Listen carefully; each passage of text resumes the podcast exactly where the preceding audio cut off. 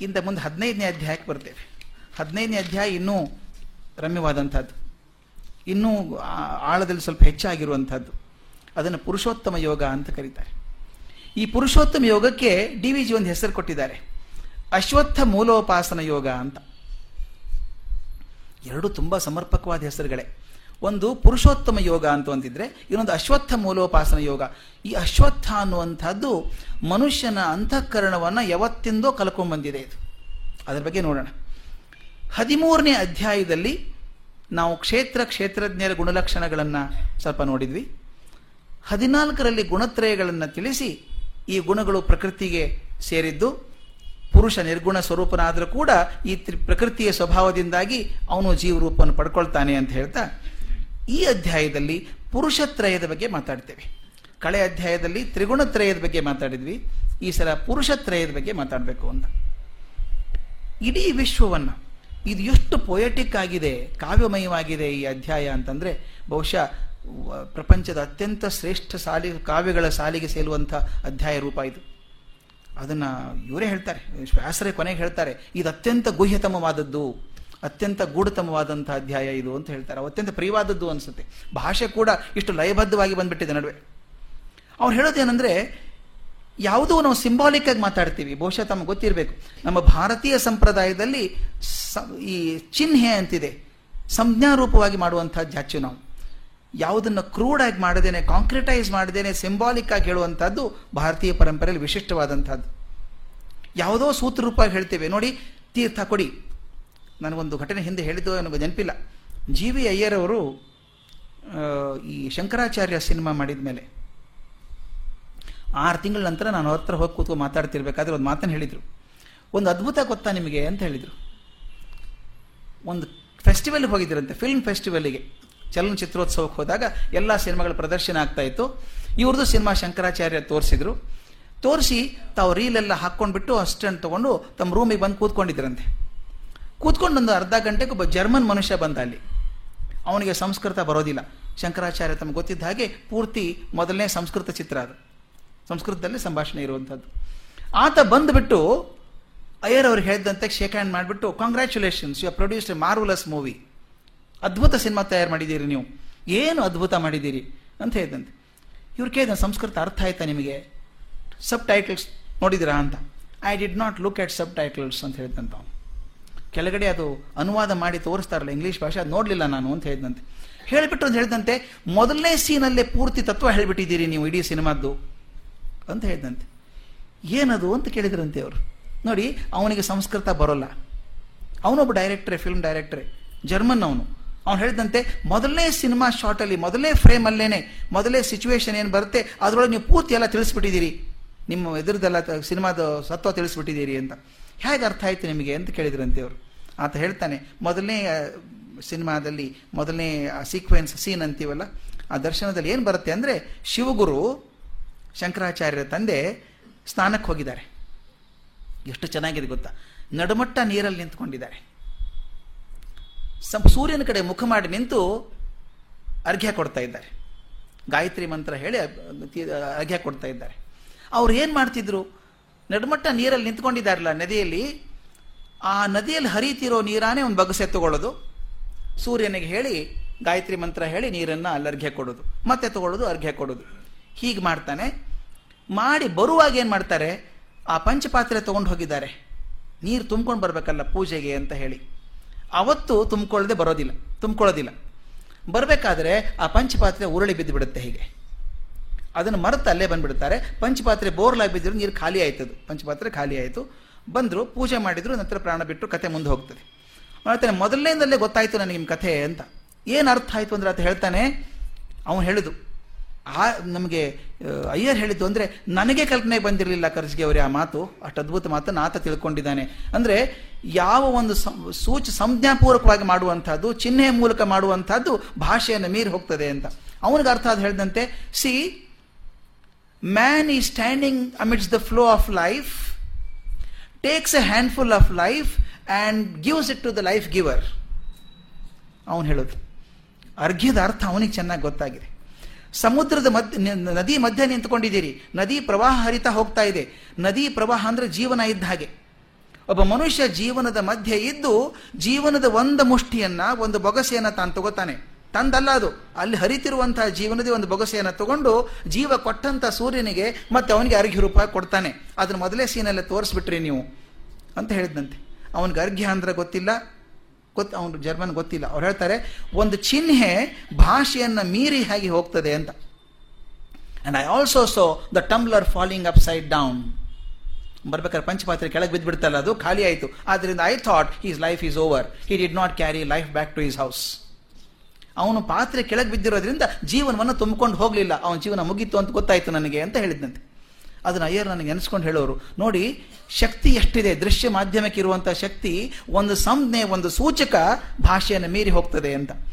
ಅದನ್ನು ಅದೇ ರೂಪಕವಾಗಿ ಇಲ್ಲಿ, ಇದು ಭಗವದ್ಗೀತೆಯಲ್ಲಿ ಮಾತ್ರ ಬಂದಿರುವುದಲ್ಲ, ವೇದದಲ್ಲಿ ಕೂಡ ಬಂದಿರುವಂಥದ್ದು ನಮ್ಮ ಸಾಕಷ್ಟು ಉಪನಿಷತ್ತುಗಳು ಬಂದಿರುವಂಥದ್ದು ಈ ರೂಪ. ಈ ಆಲದ ಮರದ ದೃಶ್ಯ, ವೃಕ್ಷದ ರೂಪ. ಇದನ್ನು ತಗೊಂಡು ಶುರು ಮಾಡ್ತಾರೆ ಇಲ್ಲಿ. ಇಡೀ ವಿಶ್ವವನ್ನು ಪ್ರತಿಮಾ ರೂಪವಾಗಿ ಒಂದು ವೃಕ್ಷದ ರೂಪದಲ್ಲಿ ನೋಡುವಂತೆ ನಿಮ್ಮನ್ನು ಕೇಳ್ಕೊತಾರೆ. ಈ ಶ್ಲೋಕ ಶುರು ಆಗೋದು ಹೀಗೆ. ಭಗವಂತ ಹೇಳುವಂಥದ್ದು, ಊರ್ಧ್ವ ಮೂಲ ಅಧಶಾಖಂ ಅಶ್ವತ್ಥಂ ಪ್ರಾಹುರವಯಂ ಛಂದಾಂಸಿ ಯಸ್ಯ ಪರಿಣಾನಿ ಎಸ್ತಂ ವೇದ ಸ ವೇದವಿತ್. ಇದು ಬಹಳ ಜನ ರೆಗ್ಯುಲರ್ ಉಪಯೋಗಿಸುವಂಥದ್ದು. ಪುರುಷೋತ್ತಮ ಯೋಗ ಸಾಕಷ್ಟು ಜನ ಪಠನೆ ಮಾಡ್ತಾರೆ. ಇದನ್ನು ಈ ಶ್ಲೋಕ ಹೇಳ್ತಾರೆ. ಅದ್ಭುತವಾದಂಥ ಶ್ಲೋಕ. ಊರ್ಧ್ವ ಮೂಲ ಅಧಶಾಖಂ ಇದನ್ನು ತಿಳ್ಕೊಂಬಿಡೋಣ ಇದರ ಅರ್ಥ ಏನು ಶ್ಲೋಕದ್ದು ಅಂದರೆ, ಮೇಲೆ ಬೇರು, ಕೆಳಗೆ ಕೊಂಬೆಗಳು ಇರುವಂತಹ ಅಶ್ವತ್ಥ ವೃಕ್ಷವನ್ನು ಅವ್ಯಯ ವೃಕ್ಷ ಎಂದು ಕರಿತೇವೆ. ಇದರ ಎಲೆಗಳೇ ವೇದ. ಯಾವನು ಈ ವೃಕ್ಷ, ವೃಕ್ಷವನ್ನು ಮೂಲ ಸಹಿತ ಅರ್ಥ ಮಾಡ್ಕೊಳ್ತಾನೋ, ಅವನು ವೇದವನ್ನು ಬಲ್ಲವನು. ನಾನು ಪದಶ ಅರ್ಥ ಹೇಳ್ತಾ ಇದ್ದೀನಿ, ಮುಂದೆ ವಿಶ್ಲೇಷಣೆ ಮಾಡೋಣ. ಎಷ್ಟು ಚೆನ್ನಾಗಿದೆ ಗೊತ್ತಾ? ಮೇಲೆ ಬೇರು, ಕೆಳಗಡೆ ಕೊಂಬೆಗಳು. ಇಂಥ ವಿಶ್ವ ಅಶ್ವತ್ಥ ವೃಕ್ಷವನ್ನ ಅವ್ಯಯ ವೃಕ್ಷ ಅಂತ ಕರಿತೀವಿ. ಅದು ಅನಾದಿಯಾಗಿರುವಂತಹದ್ದು ಯಾವಾಗಲೂ ಇರುವಂಥ ವೃಕ್ಷ. ಇದಕ್ಕೆ ನಾಶ ಇಲ್ಲ. ಇದರ ಎಲೆಗಳೇ ವೇದಗಳು. ಪ್ರತಿಯೊಂದು ಎಲೆ ವೇದ ಇದ್ದ ಹಾಗೆ. ಯಾವನು ಈ ವೃಕ್ಷವನ್ನು ಅರ್ಥ ಮಾಡ್ಕೊಳ್ತಾನೋ ಅವನು ವೇದ ತಿಳ್ಕೊಂಡ ಹಾಗೆ ಅಂತ. ಈ ಮಾತು ಕಠೋಪನಿಷತ್ನಲ್ಲಿ ಮೊದಲು ಬರ್ತದೆ. ಕಠೋಪನಿಷತ್ನಲ್ಲಿ ಯಮ ಇದನ್ನು ಹೋಲಿಕೆ ಕೊಡ್ತಾನೆ. ನಚಿಕೇತನಿಗೆ ಹೇಳಬೇಕಾದ್ರೆ ಯಮ ಹೇಳ್ತಾನೆ, ಸಂಸಾರ ಅನ್ನೋದು ಒಂದು ಅಶ್ವತ್ಥ ವೃಕ್ಷ ಇದ್ದ ಹಾಗೆ ಅಂತ ಬರ್ತದೆ. ಸಂಸಾರ ಅಶ್ವತ್ಥ ವೃಕ್ಷ ಅಂತ ಹೇಳ್ತಾನೆ. ಅಲ್ಲೂ ಅದೇ ಹೇಳ್ತಾನೆ. ಈ ಉಪಮೆ ಬೇರೆ ಬೇರೆ ಬೇರೆ ಬೇರೆ ಕಡೆ ಬಂದಿದೆ. ಸಾಕಷ್ಟು ಕಡೆ ಬಂದಿದೆ ಇದು. ಸಾಕಷ್ಟು ಉಪನಿಷತ್ತುಗಳು ಬಂದಿದೆ ಇದು. ಇದು ಬೇರೆ ವೃಕ್ಷಗಳಂತಲ್ಲ. ಅತ್ಯಂತ ವಿಚಿತ್ರವಾದ ವೃಕ್ಷ. ಎಲ್ಲ ಕಡೆ ವೃಕ್ಷದಲ್ಲಿ ಏನಿರುತ್ತೆ ಹೇಳಿ? ಬೇರೆ ಕೆಳಗಿರುತ್ತೆ. ಕೊಂಬೆ, ರೆಂಬೆ, ಎಲೆಗಳ ಮೇಲೆ ಇರ್ತದೆ. ಇದು ಊರ್ಧ್ವ ಮೂಲ ಅಧಶಾಖ. ಇದು ಯಾಕೆ ಹಿಂಗೆ ಬಂತು? ಮತ್ತು ಇನ್ನೊಂದು ಪ್ರಶ್ನೆ. ಯಾವ ಮರವನ್ನಾದರೂ ಹೇಳ್ಬೋದಾಗಿತ್ತಲ್ಲ? ಅಶ್ವತ್ಥ ವೃಕ್ಷಕ್ಕೆ ಯಾಕೆ ಹೋಲಿಕೆ ಕೊಟ್ಟರು ಸಂಸಾರಕ್ಕೆ ಅಂತ ಪ್ರಶ್ನೆ ಮಾಡ್ತಾರೆ. ಬೇರೆ ಮರ ಹೇಳ್ಬೋದಾಗಿತ್ತಲ್ಲ? ಅಶ್ವತ್ಥ ವೃಕ್ಷಕ್ಕೆ ಯಾಕೆ ಹೋಲಿಕೆ ಕೊಟ್ಟರು ಅಂತಂದ್ರೆ, ಇತರ ಮರಗಳಿಗಿಂತ ಅಶ್ವತ್ಥ ವೃಕ್ಷದ ಹೋಲಿಕೆ ಸಂಸಾರದ ಸಂದರ್ಭಗಳಲ್ಲಿ ಹೆಚ್ಚು ಸೂಕ್ತವಾಗ್ತದೆ. ಸಂಸಾರ ಸಂದರ್ಭಕ್ಕೂ ಅಶ್ವತ್ಥ ವೃಕ್ಷ ರಚನೆಗೂ ಬಹಳಷ್ಟು ಸಾಮ್ಯ ಇದೆ. ನಾಲ್ಕು ಗುಣಧರ್ಮಗಳಲ್ಲಿ ಸಂಸಾರಕ್ಕೂ ಅಶ್ವತ್ಥ ವೃಕ್ಷಕ್ಕೂ ಸಮಾನತೆ ಇದೆ ಅಂತ. ನಾಲ್ಕು ಗುಣಗಳಲ್ಲಿ. ನಾವು ನಾಲ್ಕು ಗುಣಗಳು ಯಾವುದು ಅಂತ? ಮೊದಲನೇ ಗುಣ ಬಹುಕಾಲಿತ್ವ ಅಂತ. ಬಹುಕಾಲಿತ್ವ ಅಂದರೆ ಬಹಳ ದಿವಸ ಬದುಕುವಂಥದ್ದು. ದೀರ್ಘಾಯುಷಿ ಆದಂಥ ವೃಕ್ಷ ಅದು. ಅಶ್ವತ್ಥ ವೃಕ್ಷ ನಾಲ್ಕುನೂರು, ಐದುನೂರು ವರ್ಷ, ಆರುನೂರು ವರ್ಷ ಬದುಕಿದ್ದು. ಮತ್ತು ಅದು ಬೆಳೀತಾ ಹೋದರೆ ಸಾವಿರಾರು ವರ್ಷನೂ ಬೆಳಿಬಹುದು. ಯಾಕೆ ಬಿಳಲು ಬರ್ತಲ್ಲ. ಬಿಳಲು ಬಿಟ್ಟು ಅದೇ ಬೇರಾಗ್ತದೆ ಮೊದಲಿನ ಬೇರೆ ಇಲ್ಲಿ ಕಾಂಡ ಇರೋದಿಲ್ಲ. ಮತ್ತೊಂದು ಕಾಂಡ ಸೃಷ್ಟಿಯಾಗಿಬಿಡುತ್ತೆ. ಬೆಳ್ಕೊಂಡು ಎಷ್ಟೋ ಕಾಲ ಬದುಕಿರುವಂಥ ವೃಕ್ಷ ಇದು. ದೀರ್ಘಕಾಲಿತ್ವ, ಬಹುಕಾಲ ಬದುಕುವಂಥದ್ದು ಈ ಅಶ್ವತ್ಥ ವೃಕ್ಷ. ಒಂದು ಕಡೆ ಚಿಗುರ್ತಾ ಇರುತ್ತೆ, ಒಂದು ಕಡೆ ಬಾಡ್ತಾ ಇರುತ್ತೆ. ಆದರೂ ನಡ್ಕೊಂಡು ಹೋಗ್ತದೆ ಜೀವನ, ನಡ್ಕೊಂಡು ಹೋಗ್ತದೆ. ಸಂಸಾರನೂ ಹಾಗೆ ಅಲ್ವಾ ಅಂತ ಹೇಳ್ತಾರೆ. ನಮ್ಮ ಸಂಸಾರ ಪರಂಪರೆ ಕೂಡ ದೀರ್ಘಜೀವಿ. ವಂಶ ಪಾರಂಪರ್ಯವಾಗಿ ನಡ್ಕೊಂಡು ಹೋಗೋದ್ರಿಂದ ಇದು ಒಂದು ದೀರ್ಘಜೀವಿ ಆದಂಥ ಒಂದು ಸಂಸಾರ. ಎರಡನೇ ಗುಣ, ಸಮಾನ ಗುಣ ಅಂದರೆ ಬಹು ವಿಸ್ತೃತತ್ವ ಅಂತ. ವಿಸ್ತೃತತೆ, ವಿಸ್ತಾರ ಆಗುವಂಥ ಶಕ್ತಿ. ಬಹು ವಿಸ್ತೃತತೆ ಆಲದ ಮರಕ್ಕಿದೆ ಅಂತ. ಈ ಮರದ ಕೊಂಬೆಗಳು, ತಾವು ನೋಡಿ ದೊಡ್ಡ ಆಲದ ಮರ ಅಂತ ಒಂದಿದೆ ಇಲ್ಲಿ. ಆದ ಮೂಲ ಬೇರೆ ಯಾವುದು ಅಂತ ಗೊತ್ತಾಗಲ್ಲ. ಇದನ್ನು ಬಿಡಿ, ಕಲ್ಕತ್ತಾದಲ್ಲಿ ನೋಡ್ಬೇಕು, ಇನ್ನೂ ದೊಡ್ಡದಾಗಿದೆ. ಕಲ್ಕತ್ತಾಲೇ ಬಹುಶಃ ಏಷ್ಯಾದ ಅತ್ಯಂತ ದೊಡ್ಡ ಅಶ್ವತ್ಥ ವೃಕ್ಷ ಕಲ್ಕತ್ತಾದಲ್ಲಿದೆ ಬೊಟಾನಿಕಲ್ ಗಾರ್ಡನಲ್ಲಿ ಹೋಗಿ ನೋಡಿದರೆ ಸುಮಾರು ಮೂರು ಎಕರೆ, ನಾಲ್ಕು ಎಕರೆ ಜಮೀನು ಇರಬೇಕದು. ನೀವು ಹೋಗ್ತಾ ಇದ್ರೆ ಮೂಲ ಯಾವುದು ಯಾವುದು ಬೀಳಲು ಅಂತ ಗೊತ್ತೇ ಆಗೋಲ್ಲ. ಎಷ್ಟು ವರ್ಷದಿಂದ ಇದೆಯೋ ಅದು. ಎಷ್ಟು ಜಾಗ ಹಿಡ್ಕೊಂಡಿದೆ, ಅದಕ್ಕೆ ಹೇಳೋದು. ಬಹು ವಿಸ್ತೃತತ್ವ ಅಂದರೆ ಈ ಮರದ ಕೊಂಬೆಗಳು, ಕವಲುಗಳು, ಬೇರುಗಳು, ಬಿಳಲುಗಳು ಎಷ್ಟು ದೂರ ಹೋಗ್ಬಿಡುತ್ತೆ. ತಾವು ನೋಡಿರಬೇಕು, ಮನೆ ಹತ್ತಿರ ಯಾವುದಾದ್ರೂ ದೂರ ಅಶ್ವತ್ಥ ವೃಕ್ಷ ಇದ್ದರೆ ನನಗೆ ಅನುಭವ ಅದು. ನಮ್ಮ ಮನೆ ಕಟ್ಟಿಸ್ಬೇಕಾದ್ರೆ ನಮ್ಮ ಮನೆಯಿಂದ ಸುಮಾರು ಅರವತ್ತು ಎಪ್ಪತ್ತು ಮೀಟ್ರ್ ಹತ್ತಿರ ನೂರು ಮೀಟ್ರ್ ದೂರ ಒಂದು ಅಶ್ವತ್ಥ ವೃಕ್ಷ ಇದೆ, ಎಷ್ಟು ವರ್ಷದಿಂದ ಇದೆ ನಾವು ಮನೆ ಫೌಂಡೇಶನ್ ಹಾಕ್ಬೇಕಾದ್ರೆ ಬೇರೆಲ್ಲ ಅಲ್ಲಿ ಬಂದುಬಿಟ್ಟಿದೆ. ನಾ ಯಾವ ಬೇರೆ ಇದು ಸುತ್ತಲೂ ಗಿಡ ಇಲ್ಲ, ಕಾಂಗ್ರೆಸ್ ಬಿಟ್ಟರೆ ಇನ್ನೇನು ಗಿಡ ಇರಲಿಲ್ಲ ಅಲ್ಲಿ. ಇದೇ ಅಲ್ಲಿ ಬಂತು ಅಂತ ಕೇಳಿದರೆ ಅಶ್ವತ್ಥ ವೃಕ್ಷದ್ದು. ಅಷ್ಟು ಬೇರೆ ಆಳ ಬಂದಿದೆ. ಹಿಡ್ಕೋಬೇಕಲ್ಲ ದೊಡ್ಡ ವೃಕ್ಷ ಅದನ್ನು. ಅದಕ್ಕೆ ಅಷ್ಟು ಈ ಕಡೆ ಬಹುದೂರ ಸಾಗಿ ಹೋಗ್ತವೆ. ನಮ್ಮ ಸಂಸಾರ ಶಾಖೆಗಳು ಹಾಗೆ ಅಲ್ವಾ ಅಂತ. ನಾವು ಸ ನನಗಂತೂ ಅದು ಅರ್ಥ ಆಗೋದಿಲ್ಲ. ಸಂಬಂಧಗಳನ್ನ ಹೇಳ್ತಾ ಇರ್ತಾರೆ ಕೆಲವರು. ನಮ್ಮ ದೊಡ್ಡಪ್ಪನ ತಂಗಿ, ಅಳಿಯನ ಅದು ಮುಗಿಯೋದಿಲ್ಲ ಅದು. ಹಾಗೆ ನಮ್ಮ ಸಂಸಾರ ಸಂಬಂಧಗಳು ಹೇಗೆ ಹೇಗೋ ಹಬ್ಬಿಕೊಂಡು ವಿಸ್ತಾರವಾಗಿವೆ. ಮೂರನೇದ್ದು ಬಹುಗ್ರಂಥಿಲತ್ವ ಅಂತ. ಚೆನ್ನಾಗಿ ಹೆಸರು ಕೊಟ್ಟಿದ್ದಾರೆ ಡಿ ವಿ ಜಿ. ಬಹುಗ್ರಂಥಿಲತ್ವ ಅಂತ. ಗ್ರಂಥಿ ಅಂದರೆ ಗಂಟು. ಈ ಮರದಲ್ಲಿ, ಅಶ್ವತ್ಥ ವೃಕ್ಷದಲ್ಲಿ, ಕೊಂಬೆಗಳು, ಬಿಳುಲುಗಳು ಗಂಟು ಗಂಟಾಗಿ ಜಡ ಜಡೆಯಾಗಿ ಸೊಟ್ಟು ಸೊಟ್ಟಗಾಗಿ ಎಲ್ಲೆಲ್ಲೋ ಸೇರ್ಕೊಂಡ್ಬಿಟ್ಟಿದೆ. ತುಂಬ ಇದೆ ಅದು. ಸಂಸಾರದ ಸಿಕ್ಕುಗಳು, ತೊಡಕುಗಳು ಹಾಗೆಯೇ ಅಂತ. ಸುಲಭವಾಗಿ ಪಾರಾಗೋಕ್ಕಾಗೋಲ್ಲ. ಎಲ್ಲೆಲ್ಲೋ ಸಿಕ್ಕಾಕೊಂಡಿದೆ. ಯಾವುದೋ ಮುಟ್ಟಕ್ಕೆ ಹೋದರೆ ಎಲ್ಲೋ ಶಾಕ್ ಹೊಡಿತದೆ ಸಂಸಾರದಲ್ಲಿ. ಹಾಗೆ ಈ ಋಣಾನುಬಂಧದ ಗೆಳೆತಗಳು ಅಂತಿದೆ. ಈ ಬಿಳಲಿದೆಯಲ್ಲ, ಋಣಾನುಬಂಧದ ಸೆಳೆತಗಳು ಅಂತ. ಹಾಗೆ ಎಲ್ಲಿ ಹಾಗೆ ಗ್ರಂಥಿಲತ್ವ ಗಿಡದಲ್ಲಿದೆಯೋ ಹಾಗೆ ಗ್ರಂಥಿಲತ್ವ ನಮ್ಮಲ್ಲೂ ಇದೆ ಅಂತ. ನಾಲ್ಕನೇದ್ದು ಬಹುಮುಖ್ಯವಾದದ್ದು ಬಹು ಪೋಷಕತ್ವ ಅಂತ. ದೊಡ್ಡ ಆಲದ ಮರ ಸಹಸ್ರಾರು ಪಕ್ಷಿಗಳಿಗೆ, ಜೀವಗಳಿಗೆ ಆಶ್ರಯದಾತ ಆಗಿದೆ. ಆಶ್ರಯ ಕೊಟ್ಟಿದೆ, ರಕ್ಷಣೆ ಮಾಡುತ್ತೆ. ಕ್ರಿಮಿಕೀಟಗಳು ಬೇಕಾದಷ್ಟಿದೆ, ಅವು ಕಾಪಾಡ್ತದೆ. ಸಂಸಾರ ಕೂಡ ಹಾಗೇನೆ.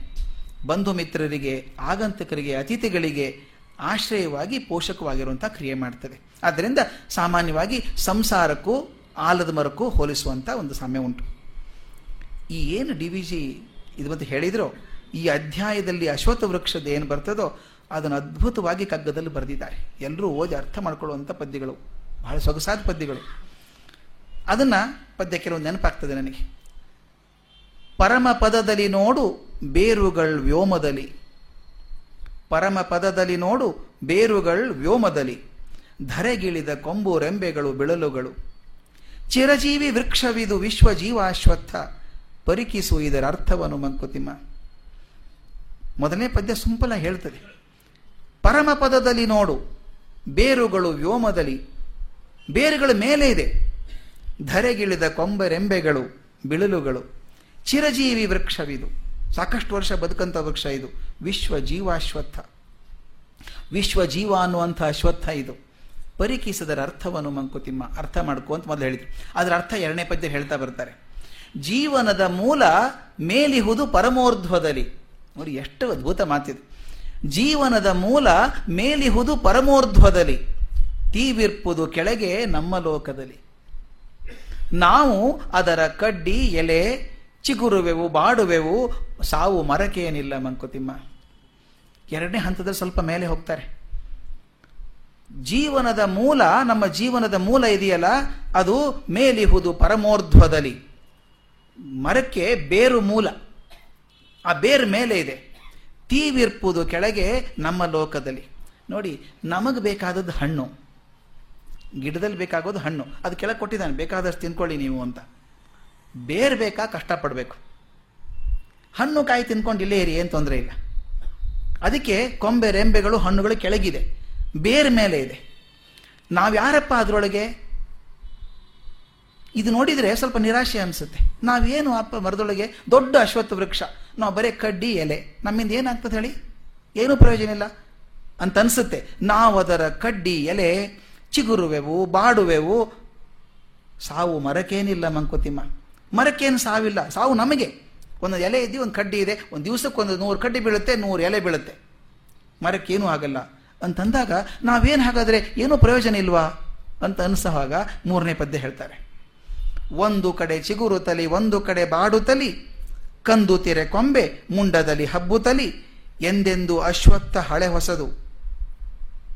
ಎಂದೆಂದು ಅಶ್ವತ್ಥ ಹೊಳೆ ಹೊಸದು, ತಾನದ ಸ್ಪಂದನವು ಮಂಕುತಿಮ್ಮ.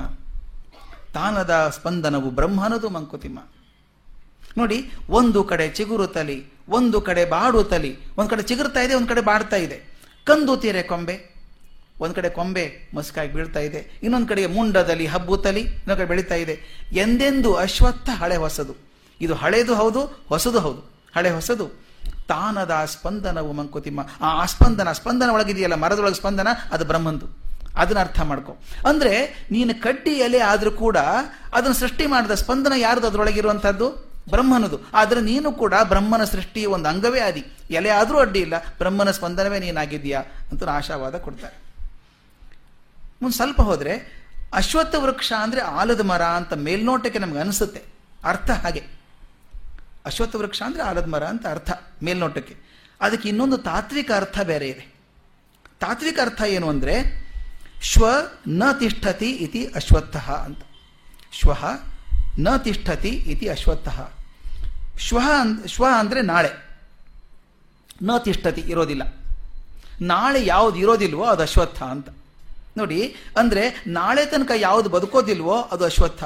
ಅಶ್ವತ್ಥವನ್ನು ಎದಕ್ಕೆ ಹೋಲಿಸ್ತಾ ಇದ್ದೀವಿ ನಾವು? ಜೀವನಕ್ಕೆ ಹೋಲಿಸ್ತಾ ಇದ್ದೀವಿ. ಅಂದ್ರೆ ಜೀವಿ ತಿಳ್ಕೋಬೇಕಾದದ್ದು ನಮ್ಮ ಜೀವನ ಕ್ಷಣಭಂಗುರವಾದಂಥದ್ದು, ಶಾಶ್ವತವಾದದ್ದಲ್ಲ. ಅಂತ ಒಂದು ಅರ್ಥ. ನಾಳೆ ತನಕ ಇರುವಂತಹದ್ದಲ್ಲ ಇದು. ಶ್ವ ನ ತಿಷ್ಠತಿ ಇತಿ ಅಶ್ವತ್ಥ. ನಾಳೆ ತನಕ ಇರದೇ ಇರುವಂತಹದ್ದು ಅಶ್ವತ್ಥ. ಆದ್ರಿಂದ ನಿನ್ನ ಜೀವನ ಪರ್ಮನೆಂಟ್ ಅಂತ ತಿಳ್ಕೋಬೇಡ, ಅದು ಶಾಶ್ವತವಲ್ಲ ಅಂತ ಒಂದು ಅರ್ಥ ಆಯಿತು. ಇನ್ನೊಂದು ಅರ್ಥನೂ ಇದೆ ಅದಕ್ಕೆ. ಇನ್ನೊಂದು ಅರ್ಥ ಅಂದರೆ ಶ್ವ ಅಂದರೆ ನಾಳೆ ಅಂತ ಹೇಳಿದೆ.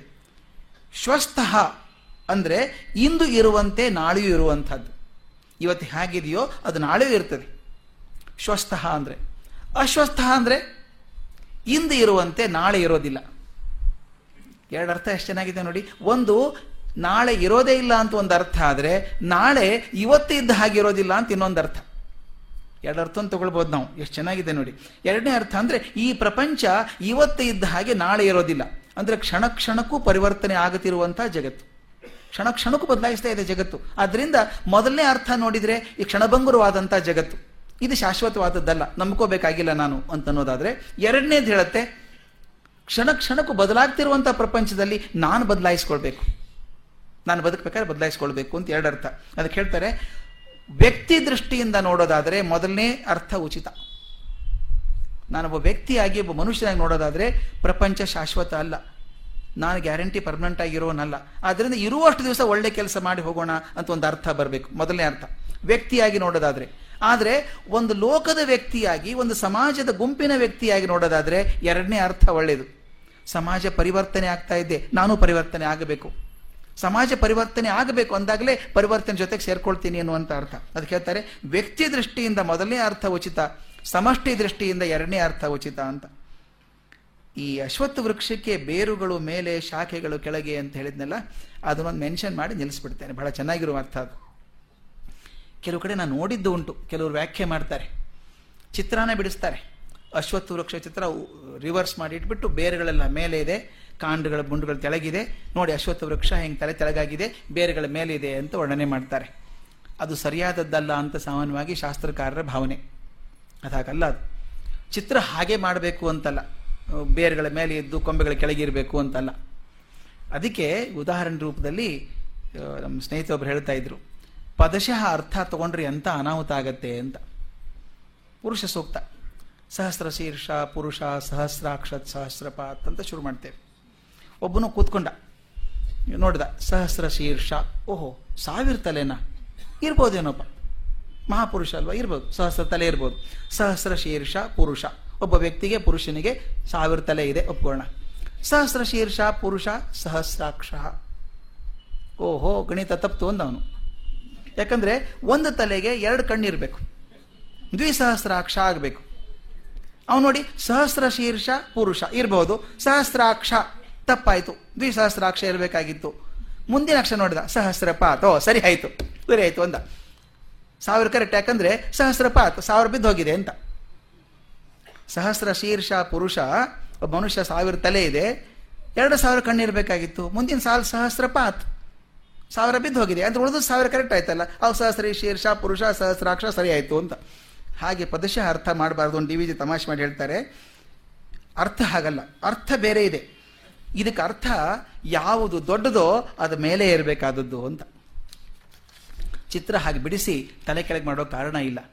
ಇತಿಹಾಸದಲ್ಲಿ ರಾಜರನ್ನ ಮಹಾರಾಜರ ವಂಶ ಪರಂಪರೆಯನ್ನು ಬರ್ಕೊಂಡ್ ಬರ್ತಾರೆ. ತಾವು ನೋಡಿರ್ಬೇಕು.